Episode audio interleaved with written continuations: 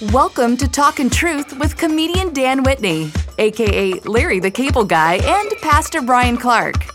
Today, special guest Jeff Foxworthy joins them. That's the complicated message of Jesus. It's real complicated. He said, Follow me. It's like the easiest directions of all time. Absolutely, and that's it.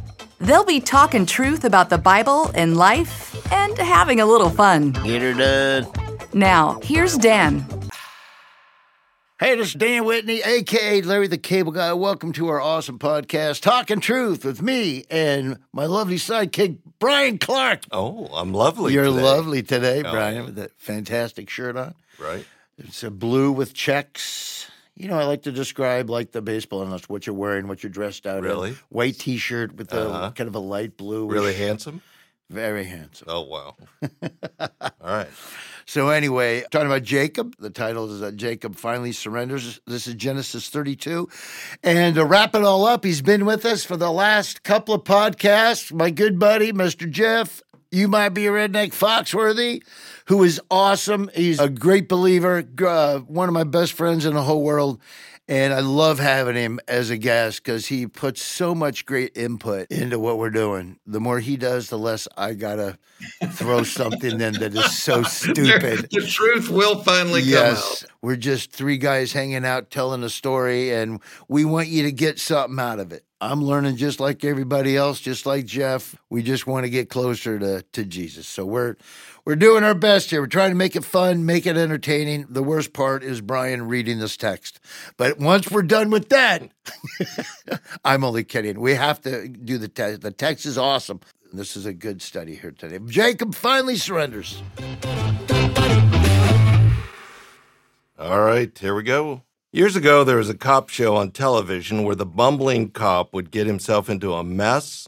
Then he'd look at someone and say, Trust me, I know what I'm doing. Of course, he didn't. Trust is earned over time. To be trusted, we must show a track record of being trustworthy. If we demonstrate a track record of irresponsibility, people won't trust us. Certainly, the same should be true with God. If He has a long track record of faithfulness, I mean, why can't we trust Him? Sure, sometimes we feel let down by God because we wanted God to do something and He didn't do it. But that doesn't mean God was unfaithful. I mean, you can't hold God to promises He didn't make, but He will certainly be faithful to what He has promised. Jacob is slowly learning this. His faith has often been overshadowed by his fear. Fear is often the cause of bad decisions. But in our last episode, it seemed like Jacob had turned a corner and was ready to trust God, right?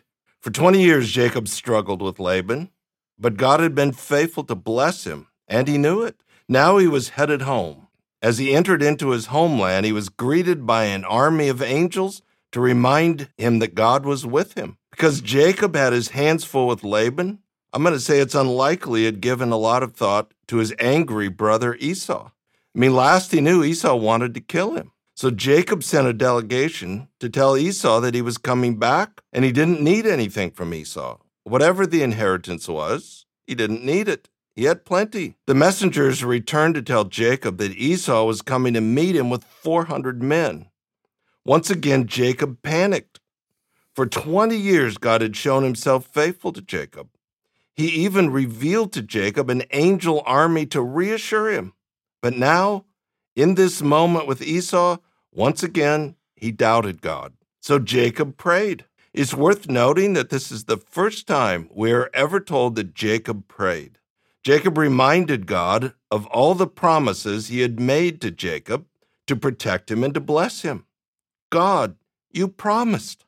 But then Jacob sent waves of gifts to Esau, hoping to appease his angry brother. In other words, once again, Jacob was scheming to try and manipulate his way out of the mess. He prayed like he trusted God, but his actions revealed otherwise. Twenty years earlier, Jacob was fleeing from his brother when God met him in a vision, showing him the ladder from earth to heaven, promising to take care of Jacob. Now, here we are 20 years later. God has been faithful to Jacob just like he promised, but Jacob was still struggling. So God met him in the night again. This time, Jacob wrestled with an angel that he believed to be God himself. All his life, Jacob had wrestled with God for control. His life had been dominated by fear, and an unwillingness to really trust God. Now he is determined to wrestle with God and win. But Jacob can't win. He's not God. He needed to learn to surrender once and for all. So God touched his hip and dislocated it.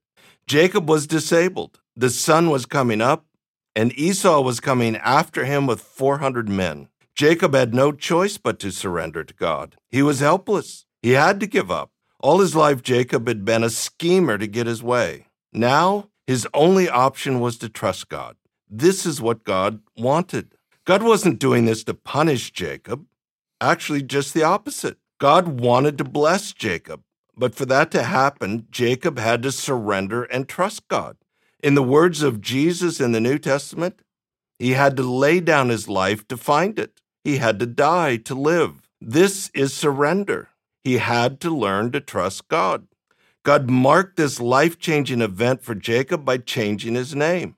The name Jacob meant schemer or deceiver, which is what Jacob was. But God changed his name to Israel, which meant God prevailed. God won. And because of that, Jacob would win.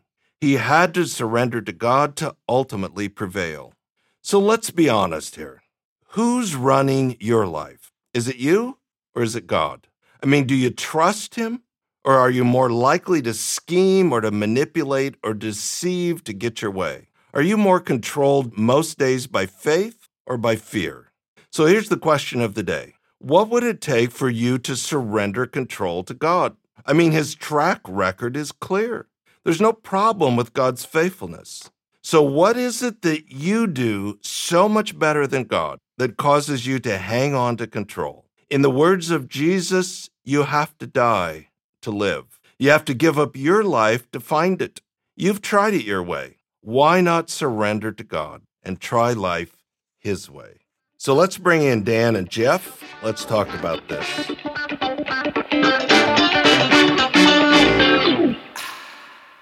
Guys, why does it seem like it's so hard for most of us to surrender to God and let go of control? you know, I, I, think one of the uh, one of the biggest lessons in the scriptures and that God tries to teach us is to lean not on your own understanding. And I think as human beings, we think we can figure things out. We know the right thing to do, but we're bound by perspective, by location, and we're bound by time as we can't see down the road. God is bound by neither one of those things. And so, you know, again, to be wise, if he's not bound by time and he knows what's going to happen and he's not bound by just being in this one place, if he sees everything, then why would I not trust his understanding? Why would I lean on my own understanding as well? You know, and and I think as you were reading that, Brian, I was thinking about, you know, the the biggest lesson in life is and and I'm I'm a very visual person, but I but it's let go. And I physically, when I think of that, I, I have a closed fist and I just slowly open it. I'm like, let go, let go of control of everything. Eh, you know, a guy said to me one time, he said, Imagine you're holding a coffee cup. And he said, Trust, trust is built up a drop at a time. And it takes a long time to fill that cup up with trust, but trust is lost all at once you know and and we know that from our human experiences you know you can build up trust with somebody but they can break that trust and it's gone. And so it, it, you know i was thinking about that as i'm listening to this about jacob of it's like man god has built this thing up drop after drop year after year decade after decade and yet Jacob still doesn't trust. It's he's, he's still thinking, he's still leaning on his own understanding. Well, my brother's going to be mad, and this is what's going to happen. And you know, and God's like, "Are you kidding me? Look at all the trust I've built up over my lifetime with you." You know, that's something I have to remind myself of all the time. It's like, man, you've had your hand on on me since I was born, and I'm going to to let go. I'm going to open that hand and lean not on my own understanding, but trust you in all my ways. Yeah, I agree. I mean, it's you know, Brian, it's just you know, especially for if you're a new believer and you want to learn, and I mean, it's it's tough to do, um, and that's I think this ties in with the sanctification process. It's like Jeff has learned to just let go and to trust, but that came through time. And I think it's cool that we have these stories like Jacob to let us know we're not the only ones that struggle with trust. Yeah. And it lets us know that, hey, God's got us. And if you're having trouble with it, just remember, so did Jacob. And yeah. in the end, through all this time, he did learn to do it. And I loved him just as much. So that's such a good story to let us know that it's hard to trust, but that's how much God loves us. He's still, hey, man, look at Jacob. I got you. Just stay with me. Just stay with me, you know. And I just feel like the more that you spend time with him, uh, the more that you get sanctified and the more that you begin to trust. But if you think you're not going to struggle, we're human beings. Like Jeff said, he's very visual. A lot of us are. It's hard for us to do. All of these stories are to give us examples of how to live our lives and what's best for us. And God's just trying to tell us that. He he doesn't want us to have to have a bad hip to figure it out. If you could figure it out before the bad hip or the car accident that has to kick you in gear, it'd be nice. And these are examples to let you know, hey, but I'm with Jeff. You know, it, it is hard to do. Uh, we're very visual human beings, but the more that you spend time with Jesus, the, the more you get sanctified and the easier it is to let go. You're not in charge of anything. So, speaking of Jacob's hip, so one of the interesting parts of this story is you do see God beginning to take away things that Jacob depends upon in order to bring him to a point of surrender. So, one way to interpret that as Christians would be God's mean, he's mad at me, he's allowing these things to happen in my life, or he's taking these things away. But maybe another way to look at that is God is slowly trying to bring us to a point of surrender so we'll trust him so he can bless us. That's what God was doing with Jacob. I mean, it's kind of, it's you know kind of like a parent telling the little kid, "Don't play in the ant pile," you know, and you can tell them and tell them and tell them because it's for their own good. But they're probably going to come a point if they ignore you that you're like, okay, let all these ants bite you, and see how that feels. yeah, know? absolutely. Um, and and I think Dan is is is right. The reason that this story is in the scriptures is it's almost a comfort to going, hey, it's not just you going through this. This is 3,000 years ago, and the human condition was exactly the same. Technology wasn't the same, but the human condition was the same. Yep. Uh, you know, I find comfort in that. I find comfort in the fact that Jacob struggled and David struggled and Paul struggled. Absolutely. Is is I'm like, okay, you know, the disciples. I mean, they had they had walked with Jesus, they had seen the miracles, they had listened to the teaching, and the first moment that trouble arises and he sees what do they do? They scatter. Well, that's comforting to me to go, and you know, I haven't had the joy of walking and talking with him physically for three years, and you guys did, and you still ran. So, yeah, I mean, it's just it's the fallen condition of man, and absolutely. But, but the but the encouraging thing is is is almost like with the hip dislocation is God's like, look, I'm willing to do whatever it takes to wrestle this control away from you and to have this intimate relationship with you. And, you know, if you think about the human condition, what do we all want? We all want to be loved. Every one of us wants to be loved, and we all want to be significant. And to me, that is the message of the cross is Jesus in, in, in laying down his life and, and just assuming our sins when at any moment he he could have called out and, and stopped it. But what he was saying is you're not just significant, You're significant enough that I will take on all your sins, that I will let them spit on me, that I will let them put nails in my hands. You're, you're not worth something to me. You're worth everything to me. And it's the human condition. That's what we want. We want to be loved like that. And we try to find it so many different places. And to me, that's the, the point of this story. Is, Absolutely. Is God going, everything you crave, I offer. everything yeah. as a human being you crave, I'm offering it to you. Absolutely. And just right, man. I I love these stories because they give you hope. They're yeah. hopeful stories. People always say, "Ah, the New Testament, the Old Testament's the Old Testament." The New Testament, no, the Old Testament is full of hope. Plus, it tells you about Jesus coming in the New Testament. But I well, mean, and I think you know people tend to view the Old Testament that the God of the Old Testament is a different God of the New Testament, and once you kind of start studying it and breaking down his stories, it, it's not. He's, you know, and, and Brian had made that point in a previous episode he's not the mean God in the Old Testament and the nice God in the New Testament.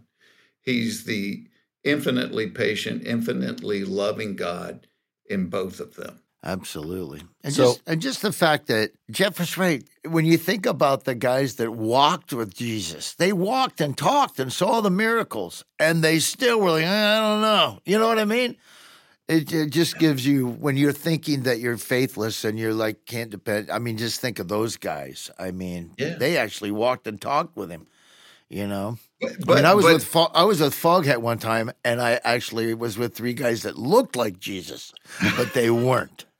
and, and here's the thing about those guys, you know, and this would always be my argument for the resurrection was even though they scattered when he was seized, after he resurrected, they saw and heard something so mind blowing that these fearful guys that had scattered were willing to die horrible deaths for him after that. Right. Something so powerful, something changed between that first, and to me, that's what the resurrection was. It was like, hey, the thing we feared was death the, th- the you know the, the, thing we all fear is dying, and he defeated death. Yeah. so it's amazing. What are we scared of? This is this is going to be who we follow, and that's you know that's the complicated message of Jesus. It's real complicated. He said, "Follow me." It's like the easiest directions of all time. Absolutely, and that's it. So, which by the way, Jeff is a really powerful argument for the resurrection because historically, there's no way to deny it. We know it, what you said is historically true. So, as we wrap this up, for both of you, just to get personal a little bit, can you think of a specific experience you went through that really affected your decision to surrender to Christ? Like our listeners are wrestling with whether or not they want to surrender, whether Jesus is the answer. Can you think of something like your Jacob moment? Was there something specific you went through that moved you more towards a point of surrender? Go ahead, Jeff. You got one? Yeah, you know, I mean, I came to faith at a very early age, at, at, seven. But I think it was probably around my late 30s or 40s when, you know, I had been swept up in this world of the thing I pursued. I, I love doing stand up, I love making people laugh. And I remember uh, talking to, to a guy I had just met, and he said, Okay, you've achieved fame, you've achieved wealth. What is it that you crave more than anything else?